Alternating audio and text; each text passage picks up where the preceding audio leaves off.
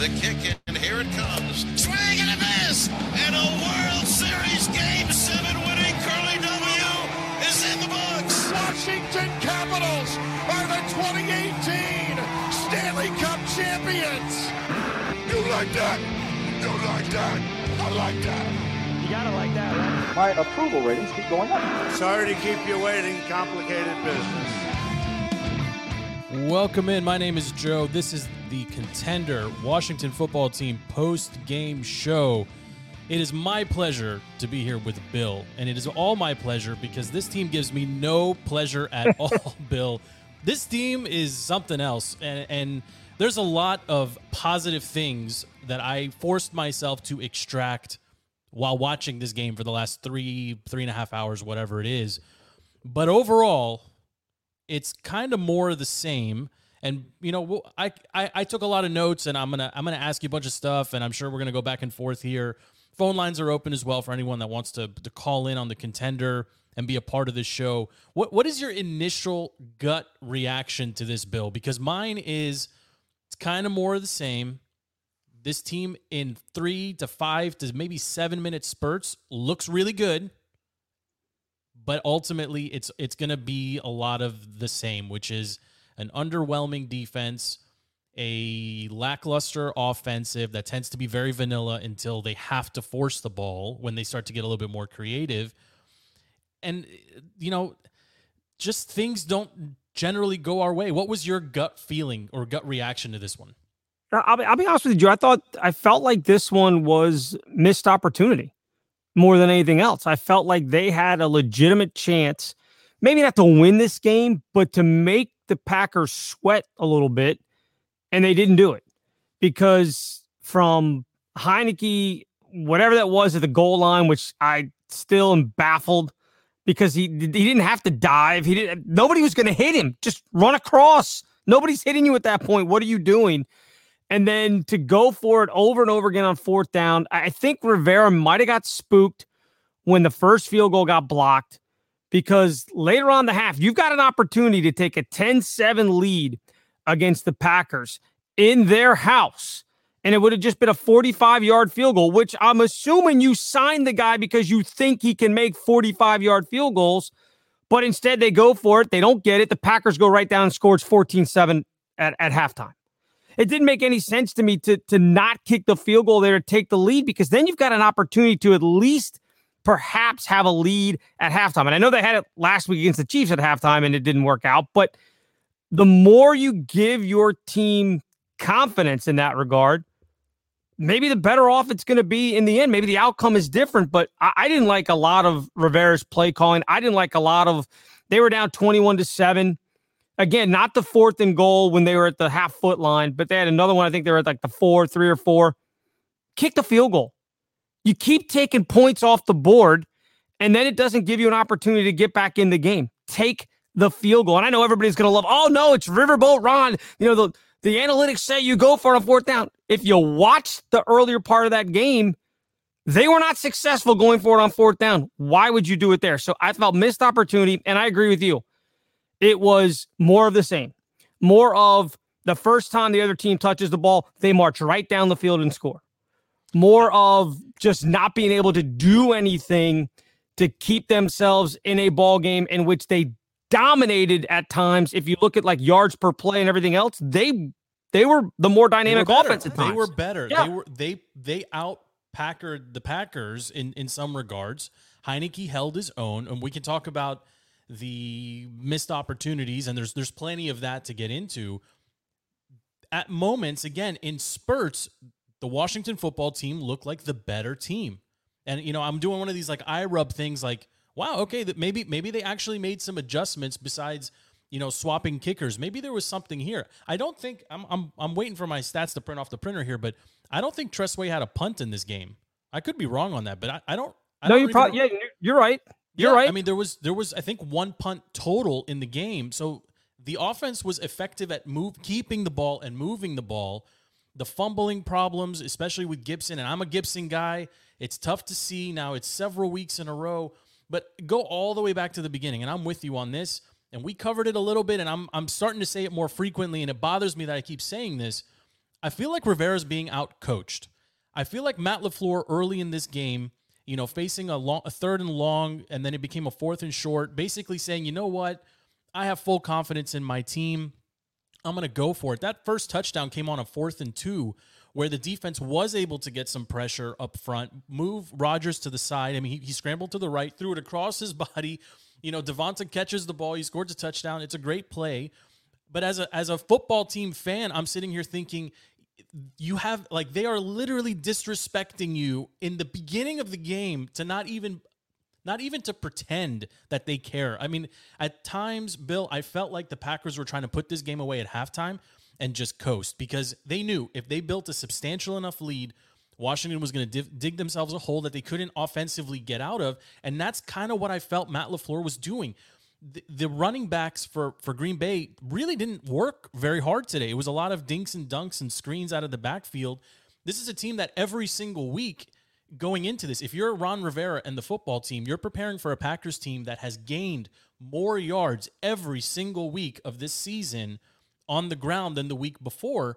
Matt LaFleur comes in and says, I, I don't need to do that. I don't need to run my guys, you know, at 100% 20 times a game. This defense isn't that good. There's holes here. And he just picked and picked and picked. And as the game wore on, the defense got a little bit more tired. They were able to generate more pressure, but ultimately, Rodgers is too good of a quarterback. You can't give him green space because he'll run and, and grab it, which he did. You can't leave his guys, primarily his tight ends, unguarded, which they did. I mean, they gave up two, I believe, two touchdowns today to tight ends, and one of them, Jamin Davis, just got burned so bad.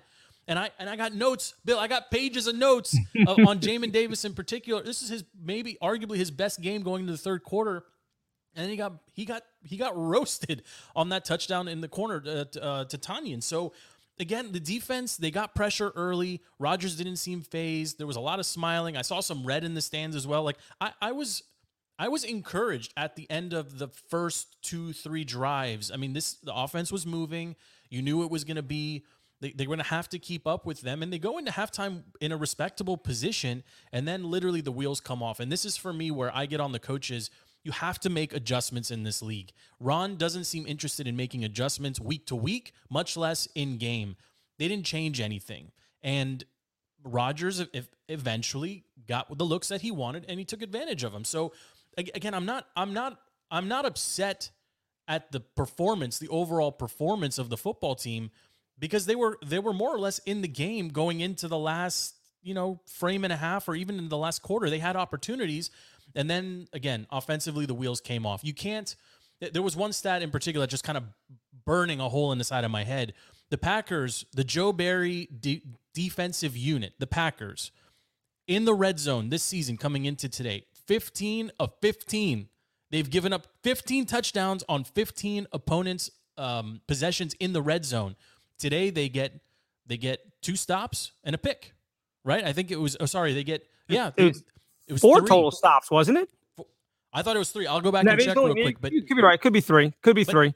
My point is they didn't give up the touchdowns that they've been giving up. Uh, you know, and, and again, right. the football team's able to move the ball, but they get to this point, and then Taylor just two really bad plays back to back, and and those are the ones that are going to stick out. And even further into the fourth quarter, you know, Terry dropping a ball. There, there's a lot here that I think when they watch this film back, and when we watch it back over the next couple of days, there's things that we're going to point at and say, you know what they did some things better than we expected.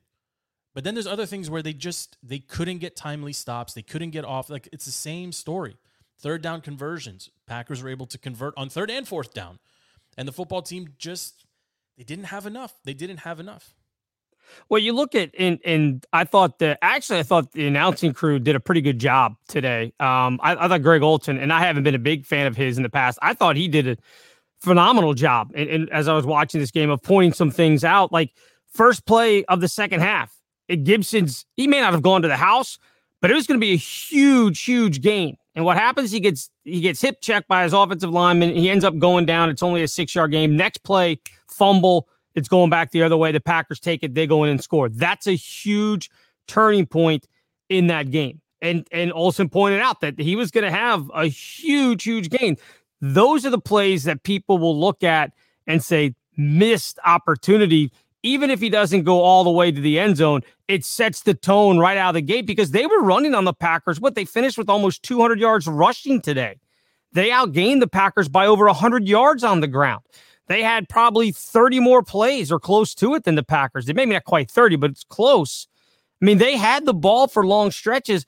I just and I know I'm going to go back to this again, and and people are going to tell me that I'm nuts and it's old school and everything else. I hate when you're in a dogfight and you're struggling to score when coaches take points off the board or not at least attempt to put points on the board by kicking field goals because the analytics tell you that you're going to score more if you go for it here on fourth down. Well, unless you come up empty and all of a sudden you're on the road and it stays a two score game and it's or stays a two touchdown game instead of giving you the chance to at least when you score it's a little momentum. Yeah, we're, we're not good enough. We're not good enough to be playing the analytical game, right? Like that, right, that's something. Right. That's Go like, get points. Yeah, exactly. You just need points right now. We're not. We're not a good enough team. The football team is not good enough to be dissecting this this minutia, right? These things that ultimately don't really matter in the larger in the larger scheme of the game. We are not that good.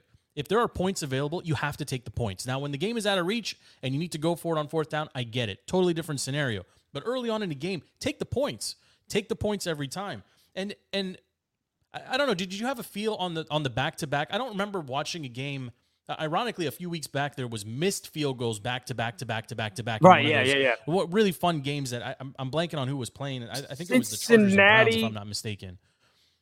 Or was it, it was the, the Packers. Yeah, might have might have been. It was the yes, Packers, Pack, right. Packers Browns. Yeah, I think you're right. Packers yep. Browns. Yep. Thank you. But uh, when was the last time you saw back to back blocked field goals? Right. Right. Right. So right. There, there was some things that went well, but overall, to your point, they dominated from a dominated is a strong word. They they managed to outperform the Packers from a time perspective. They kept the ball. They were able to extend drives, but the turnovers, Bill, the turnovers have plagued this team now for, for several weeks in a row. Gibson, as much as I love Antonio Gibson, he has now, what, three or four times in meaningful spots, most notably going all the way back to week one, when the Chargers are, are driving, you force a turnover, Gibson fumbles and, and you know effectively in the Washington red zone, and the Chargers, you know, end up winning that game. He fumbled again today. And and he he always when it when it happens, it's like it's hard to describe, but he's doing the thing that coaches tell running backs not to do, which is don't lift that elbow up. And it's consistently the same thing. And a uh, you know, a player coming by, we saw it happen to Patterson today too. The ball comes up a little bit, and defenders are too good in this league. They're gonna force you to. They're gonna they're gonna force that fumble on you, and it's it's it's hard to see him struggle like that. And frankly, J.D. McKissick is is continuing just to play consistent football you know, in, you know, spelling him from time to time as a running back. But JD had some some fantastic, you know, short routes that that really weren't supposed to go more than four or five yards that he turned into seven and ten yard, you know, outings. So again, the, the there's things that I, I wrote down that I'm like, okay, there's things here that they can build on, but it doesn't change, you know, that they lost the game. That the season has effectively at this point, I think we're comfortable saying that playoffs are unlikely. And the Cowboys are, we'll see what they do. I mean, the Cowboys are off, but they're on a different trajectory right now. And the football team, the defense did improve. I'm wondering, like, what did you see from the from the front four defensively? Because they did look better. They did look better. Yeah, they look they look actually really really good in the first half. Um, other than again, I go back to it, the opening drive, which for whatever reason they can't get off the field on the opening drive, and then the drive right before halftime. It was kind of bookended. And and but in between, well, they have three sacks in the first half. Unfortunately, they didn't get another one the rest of the game, um, which is a problem. And I mean, they did uh, some nice things. Again, they they the Packers weren't even going to try to run the ball at all in this game. They had 12 rushing attempts. I take that back, 13 rushing attempts up until the last, you know, 215 when they ran it twice as they were trying to run the clock down or making Washington use their timeouts. Other than that, they didn't. They weren't trying to run the ball. They were making no secret at all that this was not going to be a game where they were going to run. It was going to be all Aaron Rodgers, short passes every once in a while, maybe take a shot down the field. But they didn't really try to throw the ball deep at all on this team. They knew they could just kill that soft underbelly, and that's what they did all game long. The front four, I thought, played pretty well. I can't say they got tired because it's not like the Packers were going on 10, 11, 12, 13 play drives. They weren't choking out a bunch of the clock for the most part. They got the touchdown on the short field right out of halftime, and that was it. Right, Yeah, second half I they scored that touchdown and then a field goal late. That was it. Yeah, I mean, if if I'm seeing a comment come in here, for, if anybody's out there that wants to participate or join in or call in the show 855-908-5668, there's a comment that just came in on Twitter, Bill. If you if you were told ahead of this game that Washington would win the time of possession battle, win the first down battle, and run almost almost 15, 16 more plays than the Packers, you would be i mean i would take every one of those bets right? And there's no way there's no way. Coming in i would never take those but you're right. Total yards 430 to 304 passing yards 235 to 247 call it call it a wash washington you know from a rushing yards perspective almost 200 yards on the ground today 26 first downs to the packers 19 i mean Four for 11 on third down versus six for 12. There's a big delta there, definitely edge to the Packers, but the Packers are so effective at just moving the ball methodically down the field. And when you give up fumbles, interceptions, etc., which happened today, the margin for error again is so small in the NFL that a good team is going to exploit it. A great team is going to make you pay, and they're going to make you pay dearly. And the scoreline being 24-10, it, it doesn't. It's a really it's a it's a complete disconnect because the team, the football team, played better than 10 points. But that's all they get Yeah. to show for it, right? I mean, that's that's ultimately all they get to show for it. The Packers defensively in the red zone have struggled to historic levels. The they flashed the they flashed that stat 15 of 15 opposing teams possessions in the red zone lead to lead to t- touchdowns, not even just field goals, touchdowns. Washington can't convert. They can't get in the end zone. And it, it's such an odd, you know, I'm not going to, you know, go like full DC curse bit here, but this is such a Washington thing that you get two plays from the one yard line or from the inside the five yard line. The quarterback gives himself up for no apparent reason, no touchdown on the board, then taken off. And then you come back and you're trying, you know, a, a, a weird, like, there's no need to hurry up to the line. I understand why you're doing it. Fine. Okay. Maybe you practiced it that way. But Taylor's got to hold on to the ball. You, you, you Yeah. got to hold on to the ball in that. You can't do that. Like, your, your team is not good enough to recover from that.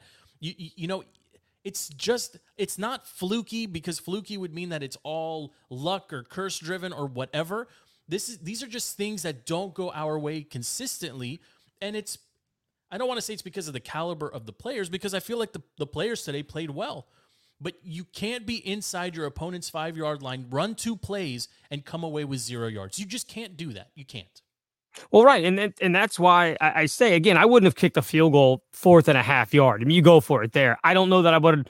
I don't know that I would have spread it out and then run a quarterback sneak because I don't think the Packers were fooled at all that they were even going to consider uh, throwing the ball. But they went empty backfield. So of course, what's going to happen? Those guys are just going to you know line up right in front of Heinicke. They're going to wait for him to to put the ball out, and it's exactly what happened. They went and punched it out. Everybody in the NFL is doing that now when they see that quarterback sneak coming and the guys try to go over the top, they're not trying to. It used to be you try to grab the guy and pull him back and keep him from getting there. Now guys are reaching for the football because they know that there's a better chance of them knocking it free than to pull the quarterback back off the pile.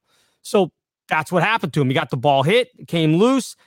I know Washington fans are going to complain about that call, but you know what?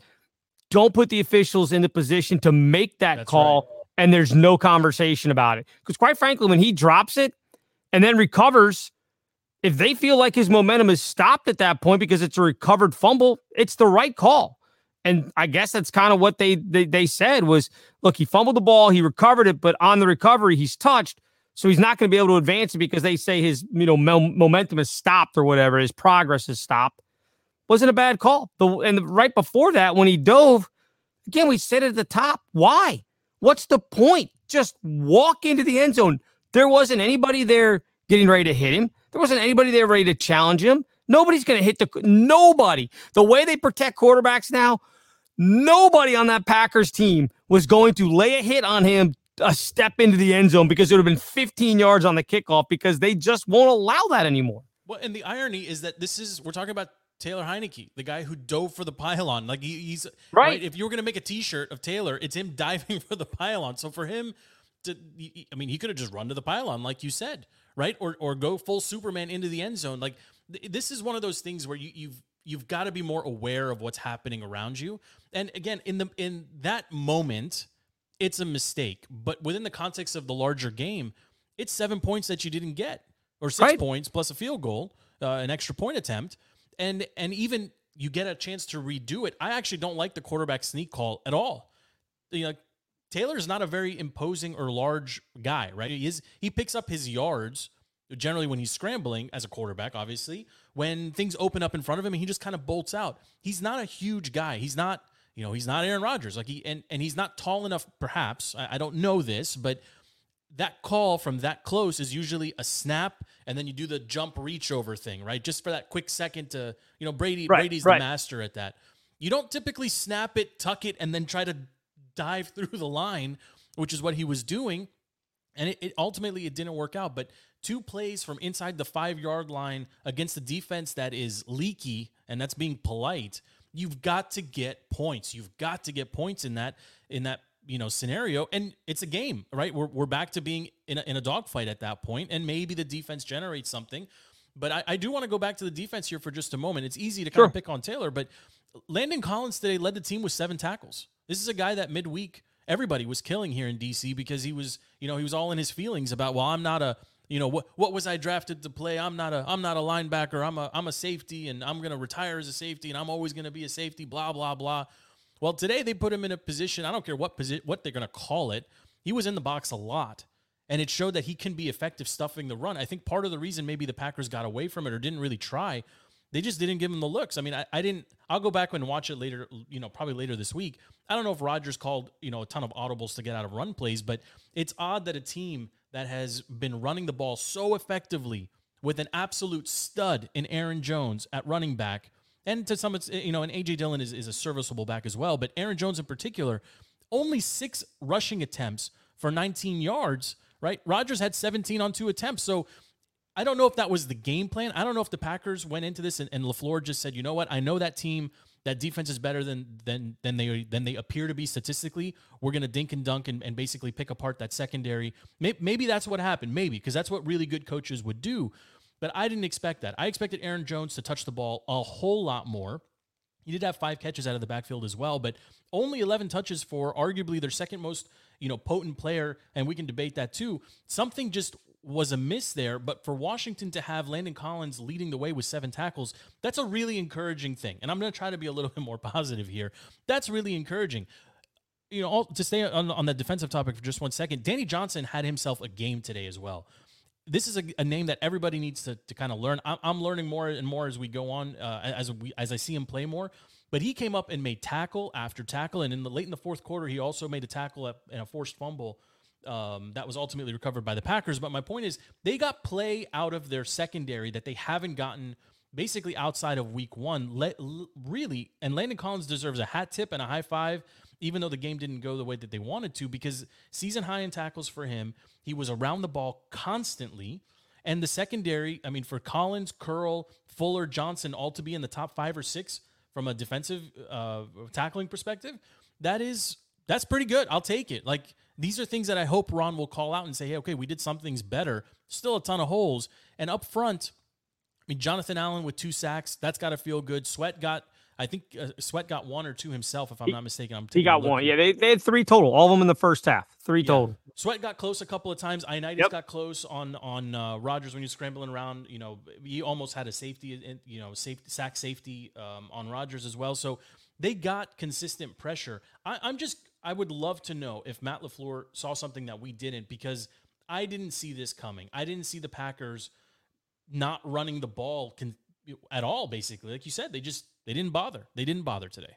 They didn't need to. But the funny thing is, you, you're talking about the front line and how well they played. How well they played. One name you didn't even mention, Chase Young. Well, uh, well, Chase got Right? poked in the eye and then missed like three plays. I, I don't know what's going on with Chase. Right, but I mean, it's like he was out for three quarters, You're right? I mean, he he had what two tackles today, I think.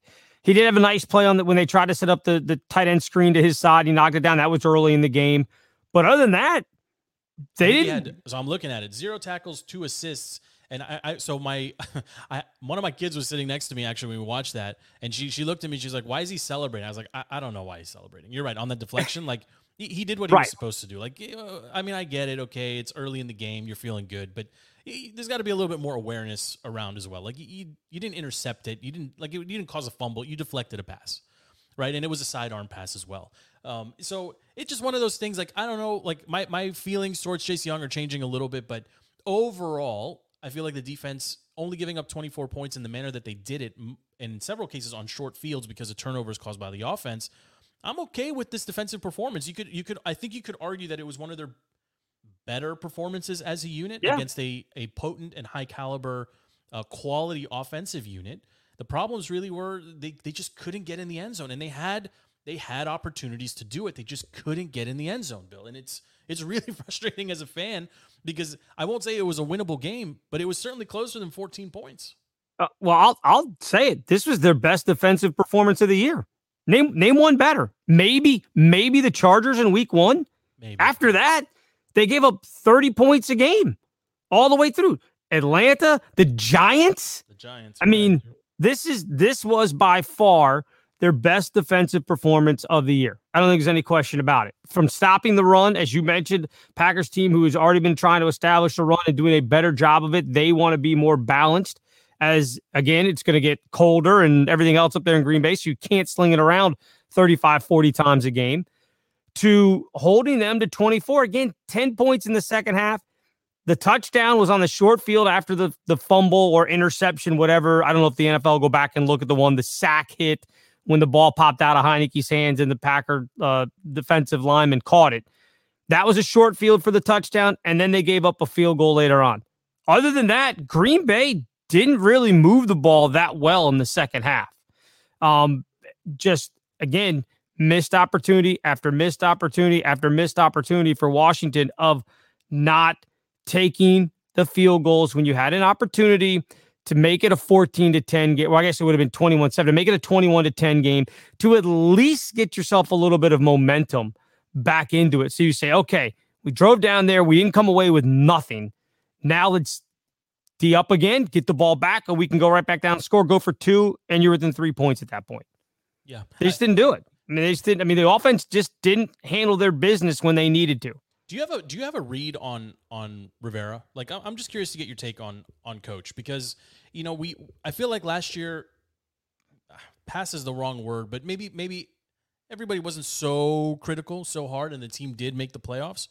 I just feel like the lack of adjustments, Bill, it continues to be a problem for this team. I, Landon Collins coming into the box today is an improvement, and I, I just mentioned like he, he, led the team in tackles today. He looked better offensively Ron says he's completely hands off, which to me is a little problematic because I, I don't like the way Scott Turner calls games, generally speaking.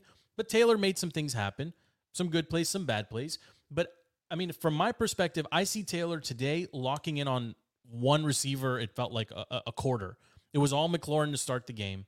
And then it was more McLaurin, and then it was all Humphries, and then it was back to McLaurin towards the end. And, and Terry had a terrible drop in the end zone himself, which I think we got to be fair and look at. You know, you got to make that that catch. I yeah. mean, you're in the end zone, your team is losing, ball hits you in the hands, you got to catch that ball.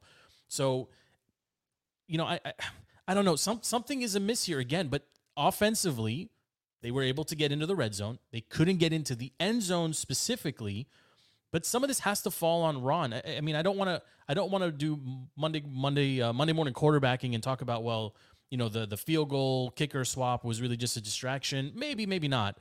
But I feel like they're still lacking some creativity on offense. The defense played better, but still, it, it's not the same defense we saw last uh, last season. And some of this has to come back to Ron ultimately. Yeah, I think obviously last year had Philly or Dallas or somebody won the division at 10 and 6, you know, I don't think anybody would have had a problem with it, them being 7 and 9 and going into this year trying to build upon that. I think I think there is a bit of expectation because they did win the division, even though they were seven and nine. They weren't a winning team, and they still won it. Just was a horrible division. But I also think there was a lot of honeymoon period with Ron last year, and and rightly so because I mean you look at the disaster that he replaced, and then everything. And I hate to go this route, um, but everything that he went through with this cancer, which was miserable uh, as a guy who just went through chemo, I was actually going through chemo the same time Rivera was.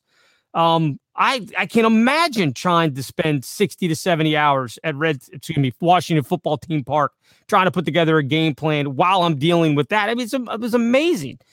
that doesn't excuse everything that's going on this year. And I always go back to it all the time when when people say, "Well, what's hap- what happened here with Ron Rivera? What happened with it?" Well, you know what? He got fired from his last job for a reason. What was the reason that Carolina got rid of him? I mean, that's the thing is at some point there were shortcomings and it wasn't working out. So did he bring those shortcomings with him? Did they just not vet the guy well enough? I think they had to go with a veteran guy. I know a lot of people said, "Oh no, young guy, young guy, young guy. Look at you know, look what Sean McVay's doing. Look what you know Shanahan's doing, Kyle, and everything else." But this team wasn't ready to have old guys, guy. Bill. Right. Those are all. those are our young guys that we let right. walk out the building. Right. Right. Right. Exactly. And I think I think this team will be ready for a young guy after Rivera. And I don't know how long that's going to be. I don't know if he's here for a couple more years, whatever it may be. Who knows? Maybe he gets this thing turned around. I think they'll go to Denver and win because the Broncos couldn't even beat a horrible, horribly beat up Cleveland team the other day. So I think they can go to Denver and win. Um, and, and maybe, you know, the back stretch when they play five straight against the NFC East, the Giants are still terrible. I think they can get the Eagles, you know, once. Who knows? They beat Dallas once you know, then you're looking at maybe they get to six, seven wins again. And if we look up and they're seven and 10, is that much, is it that much worse than last year? I no, mean, I think if we get to seven wins, I think we feel good. I think we yeah, would look at should. it and say, you know, and that, and I think that's the irony here. If we sat here preseason and, you know, picked wins and losses, we didn't have them beating the pack. We didn't have them beating the the Chiefs. We didn't have them no, beating, of course not. you know, the Chargers. So eh, they're kind of where we expected them to be. Again, foolishly as a fan, I, I, want them to win every game, and I'm I'm rooting for them every single game because this is my team, for better for worse. And right now, it's not for better. But I don't I don't disagree with you. I think they can get a win in Denver. I think that's a difficult place to play, but it's not like Lambeau Field. And then they got a bye week, and maybe they can reset and do something after that. But you know, they got the Bucks, the Panthers. You know, the the the the Ron homecoming game on the 21st. But the Panthers are terrible. They are. They they, they, they yeah. benched Sam Darnold today. I mean, they lost, they got boat raced by the Giants. The Panthers are not good. Now, if Christian McCaffrey's back, maybe that thing changes a little bit, but they're they're not any good. So that that to me is is you look at it, they could go five and five the rest of the year. If they're a 500 team the rest of the year, they finish seven and ten. Is that such a horrible? I think that's a successful season given where right. we where we sit right now, right? So, right, you know, some some of this, yeah. I mean, what what's going to sting though is that this was a for better for worse, this was, was a, winnable, winnable game, game, today. Yes, this was a game absolutely. they could have gotten right. I mean, this is they go back to the Chargers in Week One. That was a, a, a winnable game that maybe we didn't expect that we we could have been in that game or we could have won that game. Those are the these are the ones that I think you're going to come back to and say, ah, if we just had that one, it would have made a difference. This one in particular, to me, because they were so effective moving the ball and getting that close to scoring, it does sting a little bit more because the defense played better. They can they they held their own to some extent against um, a, a, very good offensive unit, and as you mentioned, is probably their best all around defensive performance. The offense was able to move the ball; they just weren't able to get into the end zone, and they had so many chances to do it in an opposing, you know, in Green Bay. So I think we can be encouraged by what they did today, but the scoreboard is a scoreboard, and twenty four to ten is not. It's not where you want to be and it, it really should have been much closer and potentially you know it could have maybe gone a different way if if if if Terry catches the ball in the end zone right? If Taylor is able to convert and get like maybe put a little bit of pressure on Rodgers. He's not really susceptible to to pressure anyway. We've seen what he's done in his entire career. If he's got the ball at the end of the game down by you know five six points he's going to go down the field and, and, and tie the game. So I, I don't want to get too romantic with my with my revisionist history here but this was a it should have been closer than it than what it was. Oh, no doubt, no doubt, and, and that's what we've talked about. But again, it goes back to all the mistakes, and I mean, you think about what they fumbled four times, they recovered all three, you know, three of the four. Which I mean, that's just kind of dumb luck, like the one that Heinicke ran down on the reverse, and he just happened to be trailing the play and it bounced right to him. That's not going to happen every single time. Uh, Gibson's one. The guy just fell on it on his side and it squirted out the backside instead of staying in front of the guy's stomach. That's just kind of a lucky, dumb play that that ended up working out for them. So it was just kind of mistake upon mistake upon mistake by the offense. I mean, you look at one of the last sacks that they gave up, and again, you know, Olsen pointed out on the on the television broadcast when McKissic went out for the pass and he tripped the lineman his own lineman, and they they go in and get the sack, and you see the lineman. I forget who it was now, left guard, um, sitting there on the ground with his arms out, going, "What are you doing?" Because he ran right up the back of him and knocked him over. An easy sack for the Packers at that point. I mean, not that the game was pretty much done at that point, but still, it's just kind of like these are the things that you go, okay, this is what happens when you're this type of organization. You don't score from, you know, your your quarterback dives and ends up a half yard short because It's so painful. he doesn't know to It's just so run it in. I mean, it, Yeah. it's such a DC. It's such a DC, such a football team thing. it's a football team thing. It's not a DC thing. It's a football team thing for whatever but, but reason. it hurts, Bill. It hurts because I those are, those are points. Those are points that Taylor should have scored. You know, and and you know, I, I want to go back to something. To me, maybe when the game got away from them a little bit, it was towards the. I want to say it was about halfway through the uh, the third quarter when they run the the the, the back-to-back trick plays, and you just alluded to, to Taylor recovering the fumble on the first one. Um, I mean, I give him credit. I mean, he he did what he was supposed to do. He set one blocker, kind of got in the way, stayed with the play down the field Drilled it, yeah. the, the fumble happened and he was able to jump on it. And then they come right back and they run another, uh, essentially a flea flicker, it looked like, um, or an attempted flea flicker. And Taylor, it's not there. He tries to sling it. It's not there. He runs down for another 15 yards. So they, they were able to move the ball. I think, I think that's the thing that's going to really, you know, that that's the, the, I think the talking point for the week is the offense was able to move the ball consistently. Taylor threw for 250 plus. He ran for almost 100 on 10 carries. Gibson, you know, a respectable three or I think just under three or just over, sorry, 3.6 yards per carry for Gibson. So he, he was fine running the ball as well when he when he got it. And some of those were chunk plays too. You know, and then from a receiving perspective, I'm looking at it now. McLaurin seven for 122. There's at least one or two that he probably could have had as well. Definitely the one drop in the end zone. But uh, I mean, a good line from from your stud receiver, Ricky Seals Jones, six for 51. Adam Humphries, three for 36. McKissic, four for 34. You know, everybody got their their touches, so to speak. But again, offensively, like there is a there is a ceiling with this unit, and I feel like today, unfortunately, the score doesn't reflect how well they played. Again, in, in spurts because they were they were they did a lot of things well, except you know where it counted, which is getting the points. Well, and uh, also arguably you can look at it and say, and and I'm and I'm not counting Curtis Samuel in this because uh, I'm not expecting him to be ready. Uh, who knows when that guy is going to be ready to play again? But they don't have a ton of weapons on that side of the ball as far as in the passing game right now. Right? It's McLaurin and who else? They really don't have anybody that I mean, other than McLaurin. Does anybody scare you? I mean, if you're if you're defending this team, you're not you're not scared. I mean, yeah, his line was okay today. Ricky Seals Jones. I mean, six catches for 51. That's pretty good. That's a decent line. But you're not scared of Adam Humphries beating you during a game. Yeah, he's going to get some catches, but he's not going to beat you during a game. Dax is not going to beat you during a game. So it's McLaurin and what? I mean, that's it. They don't have weapons on that side of the ball, and yet they still were in position to at least put up 20 to 27 today against Green Bay, and they couldn't do it be- just because of failing on fourth down and failing inside the five and all those types of things. But outside of McLaurin, who scares you with this offense? I mean, Gibson was okay today, but his longest run was six yards.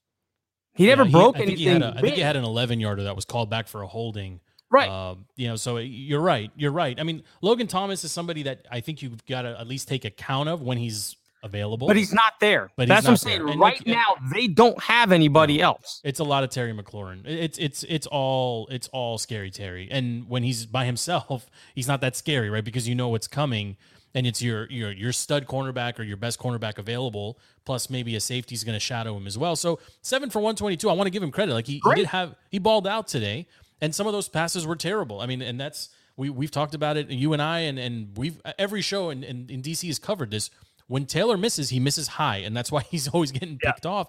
And there was, I think, on the very first pass that he attempted to Terry, Terry had to basically stop his route and jump straight up in the air to grab it. So th- this is this is unfortunately what you get at times with Taylor, but he isn't. You know, I'm gonna say he wasn't the reason that they lost, although he was because he should have scored on his on his uh, Right. you know his possessions. But he played he played well enough. I mean, you could argue based on what he did.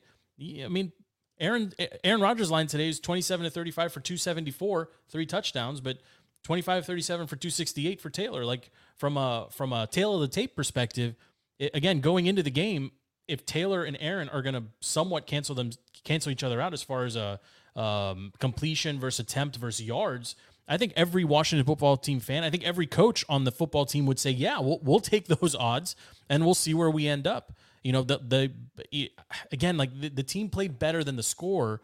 There's a lot of things that they're going to have to address. though, and you're right. Offensively, if you're not targeting Terry, you know, 12 times a game, which is essentially what happened today, who else is going to, you know, step up right. and, and make a like really make a play? DeAndre Carter had a chance, but he he's proven again he's fumbled now two or three times on this season that he's sometimes got a little bit of a problem holding onto the ball as well. So like and, and this is some of this stuff is just basic like some of, some of it is scheme and we have to address turner rivera and the offensive game plan but a lot of it is also execution i mean the, these players today were in position to get points and they didn't do it but again i, I am encouraged i think I, I think i'm forcing myself to be encouraged by what i saw but the schedule does favor the team you know if they play this way against the broncos they should at least be in the game, if not in a position to win it. They then they have the bye after that. I don't think anyone has them beating the Bucks, but like you said, the Panther the Panthers are on the way down right now. The Seahawks, you know, who knows when Russell Wilson's going to be yeah. back, right? right? The Raiders Raiders actually look pretty good without without their uh, w- you know under their their temp coach. But then it's it's all NFC East games after that, and if you can if you can get three of five or whatever whatever you need at that point, you're just beating up on your own division. Those games count a lot. You know, so you just kind of they need to tread water here, and I, I, think they can do it. But you know, it's it, it's tough because you don't know when you're getting Curtis Samuel back. You don't know really when you're going to get Logan Thomas back. We know that Gibson is playing with a hurt shin. There's there's a lot of things, and every team is dealing with this. But for the football team, where you, when you don't have additional weapons to just swap in and out, you have to account for these things. And and if you're the Broncos, you're going to watch this game film and say, well, Taylor's just going to throw at number 17 a lot. Right. Know, how, do, how right. do we slow that down? Yeah, and that's what everybody that's what everybody knows. And the Packers knew that today too. I mean, they they were they were all over him, but he's just that good.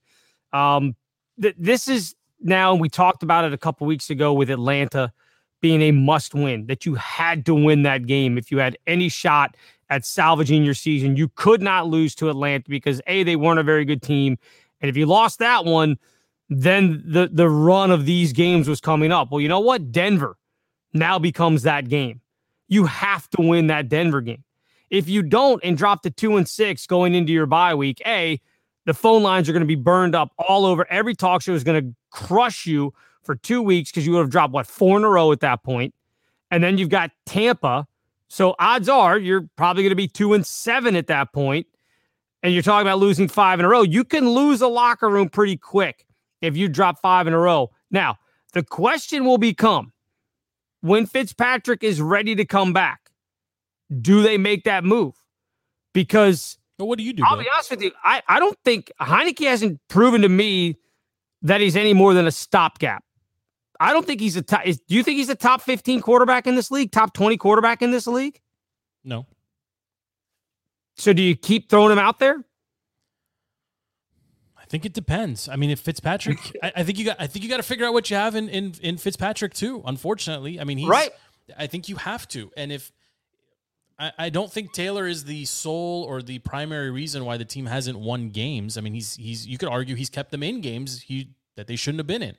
Certainly. So I, I think it's hard to just it's situational, and I'm sure Ron's going to say something to the same effect. But if I have if I am in Coach Ron's shoes and I have a healthy Fitzpatrick I, I need him on the field. I, I need to right. see what I've got in him. And it's not because Taylor hasn't done what I expected Taylor to do. It's because Fitzpatrick is the better quarterback. And I'm not quite into talent evaluation. Like I'm not punting on the season yet. I, I don't think you can do that. And given the years and years of terrible quarterback play in DC, if you have a guy who statistically is better than what you're I mean, you have to play your best guy, and I believe Fitzpatrick is still the best guy until the season is totally lost or you're really not in contention for a playoff spot or you're, you know, I don't know why you need to protect, you know, Taylor Heinicke. I think you have to play Fitzpatrick. I think you have to see what you have in him because you're going to make additional changes. Obviously, in the offseason, the draft, there's going to be there's going to be things that you have to factor for. You've got to you've got to figure out whether Fitzpatrick is healthy or not. And, and I don't think that's I, I think that's what I would do personally. And for all the people that are you know Tua Tua Tua, let's go trade for Tua. It, just just Joe's opinion here. We already have Tua. His name is Taylor, right? He's a guy who's got you know a, a an arm that is serviceable. That's going to make more plays with his right now in his career with his legs than he is with his arm.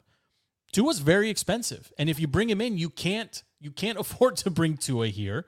Not right. to mention that he was with Fitzpatrick in Miami last season, which is kind of weird. But regardless, you can't afford to bring him here and then sit him on the bench. Taylor, at worst, you just I mean, he's not costing you anything if you're the football team. So I don't understand the Tua. You know, we need Tua, Tua, Tua. Like he he isn't going to be the guy. Like that draft class it's all it's Herbert 100%. And there's, you know, maybe Burrows, but it's it's 100% Justin Herbert. So I don't buy that we need to do anything right now. I'm not on the Tua oh bandwagon whatsoever. I think if Fitzpatrick is healthy, you've got to play Fitzpatrick because that's the guy that you were planning for heading into the season. He gives you the best chance to win games today, and that's not a knock on Taylor. But Fitzpatrick is a grizzled vet that has seen every defense possible in this league that will be much more effective at calling audibles at the line and getting the ball to the playmakers, the few that we have in the spots that they need them to be able to catch the ball and then run with it, as opposed to stop the route and jump up to grab it to prevent uh, an interception. So if Fitzpatrick is healthy, I think for me, you got to play Fitz. I, I, do you agree with me, or you think I'm, well, I'm off here? I, I, I would because again, you don't pay a guy ten million dollars to come in and then obviously got hurt and then just sit the bench unless the guy who replaced him is just tearing it up. And I don't think. I mean, again, Heinicke's played well in stretches. He's been good here and there, but let's be honest, that Giant game, through no fault of his, should have been a loss. I mean, they, they should have lost that Giant game. If the Giants don't line up off sides, they they lose that game. The Washington football team loses that game. So it's not like he's come in and gone gangbusters and you go, wow, he went to Lambeau Field and won. Or wow, he went, you know, they, they went out to Denver and they beat him by 20. Maybe they do. But he hasn't done anything other than be serviceable. And at 27 years old, that doesn't do it for me if he were a, a, rookie, if it was a guy that they drafted and said, okay, you're going to play behind Fitzpatrick for yes. a year and then he's forced into it and he's a 22, 23 year old kid, then I go, okay, you know what? Growing pains. He's learning. We can we can work with this. I think you're seeing Heinicke is what he is. And that is he'd be a great backup. He's great. If you have to plug him in for a few games, he's not going to sink your season entirely. But I don't know that he's a championship caliber quarter, caliber quarterback. And I don't mean I'm expecting him to be Brady or Aaron Rodgers or somebody like that. I mean, I don't even know that he can be as consistent or get as hot as, say, a Joe Flacco did years ago and taking Baltimore to a Super Bowl. I don't think the kid's got it in him to have that kind of run over that many games against that type of competition. So if he can't do that, he's a backup. So the Flacco, so the Flacco back, pivot is interesting because Flacco had a incredible defense right behind him. Right, so right. He had to. He got. He got. Flacco had the luxury of picking his moments to be aggressive. He didn't have to be hundred percent all the time. And when as that defense. You know, lost a step and got a little bit older and had to be retooled. Flacco had to do more, and then we saw obviously he couldn't he couldn't sustain right. his production either. So I actually love that analogy the difference is, unfortunately, we don't have that defense, and we thought we did. And I think that's the irony here is that coming into the season foolishly, again, I'll, I'll, at least for myself, I foolishly bought into, you know, this defense needs to be a little bit better. If they're the same or just a tad bit better, then offensively we have enough. Well, the defense isn't enough, and offensively we don't really have enough. So, you know, Logan Thomas being injured now for for two three weeks that hurts the team. Ricky Seals, I, I, I, think, yeah. I think I think Mr. Jones has done a really nice job filling in. He's not going to outrun anybody, but he's I mean he's in the right spot when he gets the ball. He makes things happen. He's not going to fumble the ball. I mean he's he's a vet. So, you know, look at looking at it again. Like, are they? If Fitzpatrick is healthy, do they win week one? I mean, do they still lose in week two? Do they do they get more points or do they play a little bit better maybe against the Chiefs? I, I think it's impossible to to answer any of those questions. But if he's ready to go, you know, heading into the bye week, I think you've got to you've got to roll him out. You you could argue maybe we sit him two more weeks and then he comes in for the Buccaneers game, perhaps. but I, I agree with you, Bill. I mean, they're not in a position where they can they can drop anymore. They have to they have to come out and beat the Broncos, um, or it's uh, you know you don't want that loss going into the bye week. The DC media will have a field day with Ron and everyone else if they don't do something productive. They they got to get a win next week. And the Broncos yeah. right now are trending in a direction where the football team again, if the scoreboard aside, if they play the way they did today, they they would beat the Broncos. Yeah. Oh, no question. No question. Because all you had to do is watch the Broncos on Thursday night. And what about the Bron? I mean, we just talked about Washington, and, and the difference. I, again, I'm not trying to be critical of of Seals Jones. Uh, he's fine for what he is, but he's not going to have an explosive five catches for 120 and a touchdown like Paulson could. I mean, like Logan Thomas could, right? I mean, that's just not his game. So he's fine as a fill-in. He's he's been adequate but he, you're missing that explosiveness to go along with McLaurin when Thomas isn't in there. Well, it's kind of the same thing. I wonder how much of the explosiveness are you missing in the passing game with Fitzpatrick not being in there? Because we've seen that guy go, get on a heater where he's throwing for oh, yeah. 350, 400 yards for two or three straight weeks. And you're like, wow, holy cow. Now it goes the other way as well, where he'll go ice cold. But have we seen anything from Heinicke that makes us think, wow, he could he could go and tear up, you know, he could go for 350 to 400 yards against the Eagles, Giants, and Cowboys in three straight weeks and get this team back on, you know, a, a winning streak down the stretch. I, I, don't know that he can. I don't know that that's in him, and that yeah, again, I mean, that's I'm, not a knock on him. I don't. I don't think. You, I don't think he is going to be able to do that. Right. Again, like it's something as simple as hitting Terry in stride versus overthrowing him right. and having him stop a route. Terry is fast, and if you can get the ball to him in a position where he can, I mean, we saw it today. He had a he had a catch for you know maybe four or five yards past the line of scrimmage. It was a second and six, I think. He made the catch. He broke a tackle, and then he tore down the sideline. Right. That I don't. I think that's maybe the second time all season that he's been able to get the ball in a position to make a play. And I think that's the difference between Taylor and Ryan today, right now, as we sit here. Ryan healthy with some time to practice with this team the way he did in the offseason coming in. Again, he's a vet. He's to he's to figure it out really quick, but hitting Terry in stride is different than hitting Terry, you know, for a 7 or 8 yard, uh, you know, gain. I mean, give give your playmakers an opportunity to catch the ball in a position to make and get additional yards because you have to, right? This team is they have to generate additional uh, uh, you know additional points they uh, additional yards. Like yards after catch is something that matters when you're an average to below average unit. You have to be able to, to, to be shifty and get through and get out and that's why i love jd mckissic so much i mean how many times did he catch the ball behind the line of scrimmage or at the line of scrimmage and then still turn it into a two or three or four yard gain? That's what you need to do. The receivers right now aren't being given that opportunity. They're they're basically catching the ball and getting you know either either getting smashed or having to, again to stop their route and then jump up and and, and do something to um, you know just just to save the ball to save the possession. So, so some of that stuff i think ryan can help them with you know but this team again like they at times like today i'm sitting here thinking to myself they're not that far away from being a, a, a week in week out competitive team like they looked so different than last week against the chiefs when they well, thought, started hot and then they fell flat. Yeah, I thought they were competitive today. I don't think this was something where now people are going to look at the score and be like, "Oh, okay, well, Green Bay covered, you know, they won by 14 or whatever." But if you watch that game, it wasn't like Washington wasn't competitive. Um, I think they've been competitive in in most of their games this season. Certainly, they've had they've you know laid a couple of eggs, but um, it, it's not as a matter of being competitive. It's a matter of taking advantage of when the other team isn't playing up to their standard. And whether it was the defense then again, I go back to saying that this was the best I thought I saw the Washington football team play defense. Um, but they stopped Green Bay from being able to run the ball. They made them one dimensional. The problem is that one dimension still really pretty damn good. good. Really and, good dimension. And when you put up 24 points and Rodgers has a QB rating of over 127 or whatever it was, it's going to be hard to beat. And and and you have to not be perfect but you can't you know you can't not convert three times in the red zone. They come away with nothing. You can't get into the packers territory. And i'll even throw the last drive out because that doesn't count. There was one second left i think when they got into packers territory. But so six other times they got into packer territory and they scored twice.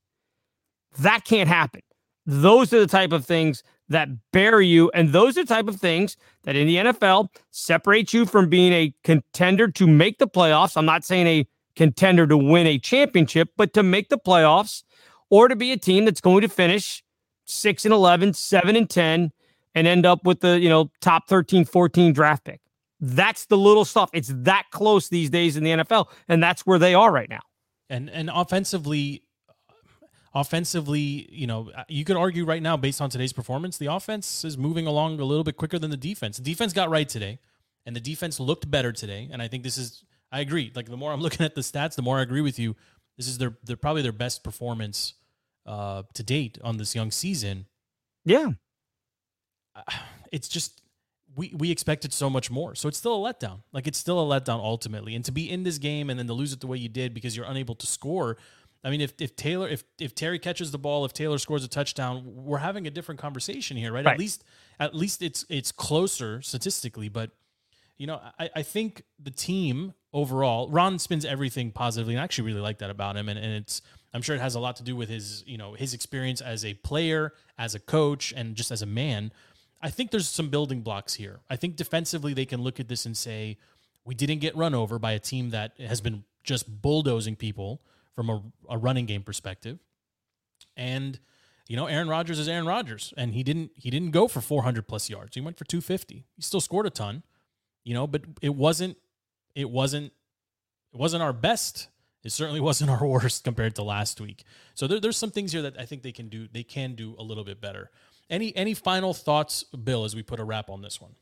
Yeah, I mean, I think you have to be. You know, people always say, "Oh, there, there's no such thing as you know a good loss or whatever it is." But I think you have to be encouraged at what you saw today because, again, I think they now can build on this, go to Denver and win. I don't think there's any question about that. I think they can go to Denver and win that game and then you hope that you get healthy through the bye week. You know, maybe again, I haven't seen on when Fitzpatrick is expected back or a, a, couple of the other guys that are still injured, but at some point you've got to look at this team, understand that right now seven and ten should be the goal. If you can go 500 the rest of the way, to me, as you, we said earlier, that means you were successful. That means you got things turned around.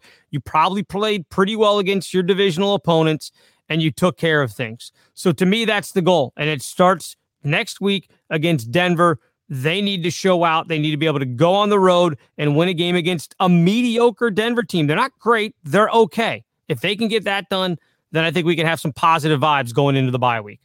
I, I don't disagree with you, Bill. Thank you very much for making time to chat with me. We always appreciate having you on the Defeating the Curse podcast. Make sure you check out Bill, the Bill Rowland Show, Tuesdays and Thursdays on the Contender Network. My name is Joe. This is Defeating the Curse. Unfortunately, the football team drops one in Green Bay. We'll see what the coach has to say in the coming uh, in the next couple of hours. We'll be back podcasting on Monday night and Wednesday night. You can hear us on Tuesday and Thursday. We appreciate everyone for checking out the post game show on the contender. Until next time, for Bill, again, my name is Joe. Thanks for tuning in. We are out.